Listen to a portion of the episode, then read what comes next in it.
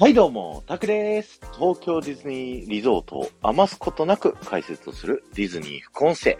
今日は東京ディズニーランド、ファンタジーランドのホーンテッドマンションホリデーナイトメアの前から聞いてください。今日はですね、このホーンテッドマンションの特別バージョン、ホリデーナイトメアの解説をしたいと思うんですけど、まず皆さん、ナイトメアビフォークリスマスっていう映画、えー、ご存知でしょうか？このホリデーナイトメアっていうのはね、ナイトメアビフォークリスマスっていう、まあ映画の物語がベースになっているっていうね、そういったアトラクションになってるんですけれども、ざっくりストーリーを言うとですね、えー、この物語の主人公、ジャックですね、この入り口の看板のところにあるね、この骸骨みたいな、このキャラクターなんですけど、この人はハロウィンの王様なんですよね。で、このナイトメアビフォークリスマスの世界観は、各ね、イースターだったり、ハロウィンだったりっていう各イベント行事の国があるっていう、そういう設定で、で、ハロウィンのね、王様のジャックは毎年ハロウィンの準備をしてハロウィンを盛り上げるっていうのをやろうとしてるんですけど、もう毎年毎年同じハロウィンにもう飽き飽きしちゃったっていうね。えー、そんな中ですね、偶然、えー、クリスマスの街、クリスマスタウンにですね、ジャックが迷い込んでしまって、クリスマスに一目惚れしてしまうんですよね。で、そこでジャックたちはですね、あのー、自分たちでクリスマスをやりたいと。あのハロウィン風クリスマスをやろうという、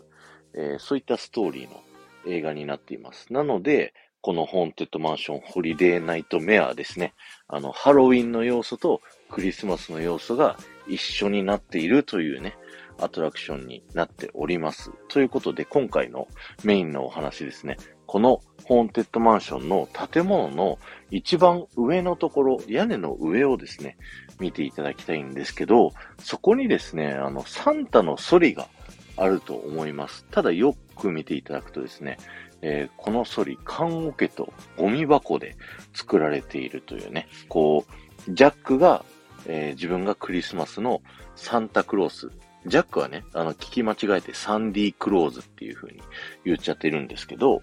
そのサンディクローズに扮したジャックが、こうね、空飛ぶ骨の、あのー、トナカイに、こう引っ張られて乗る反りがこの天井にありますと。で、ここでね、面白いことがありまして、このホーンテッドマンションホリデーナイトメアはですね、通常バージョンのあの、ホーンテッドマンションから、こう、工事をしてね、リニューアルをされるわけじゃないですか。その工事のタイミングの一番最初のタイミングに、このソリが置かれるんですよ。で、このソリが一番最初に置かれて、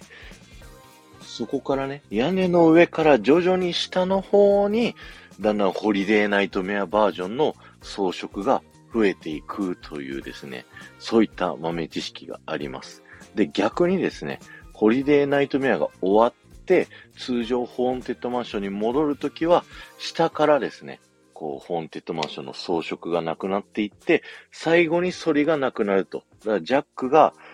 あの、ソリに乗って飛んできて、えー、ホーンテッドマンションを装飾して、で、それを片付けて帰っていくというね、そういった工事にまで演出があるということで、ぜひね、皆さん、今はね、このホリデーナイトメアバージョンになってますので、終わった頃にですね、この副音声思い出してですね、えー、ぜひ見てみてください。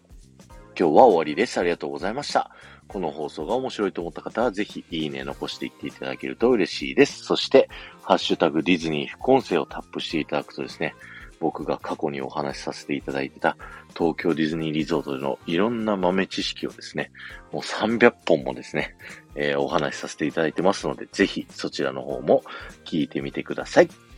この後も夢が叶う場所、東京ディズニーリゾートで素敵な旅のひとときをお過ごしください。